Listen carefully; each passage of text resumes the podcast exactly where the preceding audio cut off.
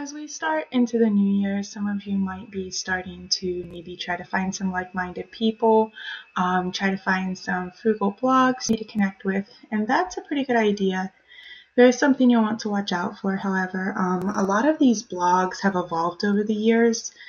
There's one blog that I've been following that's supposed to be, you know, frugal and bent on saving money. But over the years, it's evolved from saving money um, to basically becoming a sale blog. So, pretty much the only time you see any mention of saving money is in regards to shopping.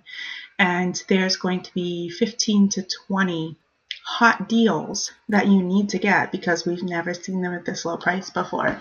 And I honestly think things like this encourage people to spend more money because they don't want to miss the sale and the big important deal.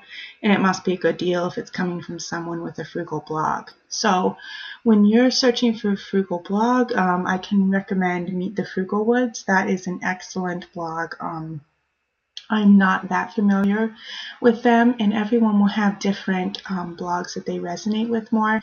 But just make sure that the person you're following speaks to what you are wanting to do for your family and isn't just operating under an umbrella of frugality and they're not actually being frugal.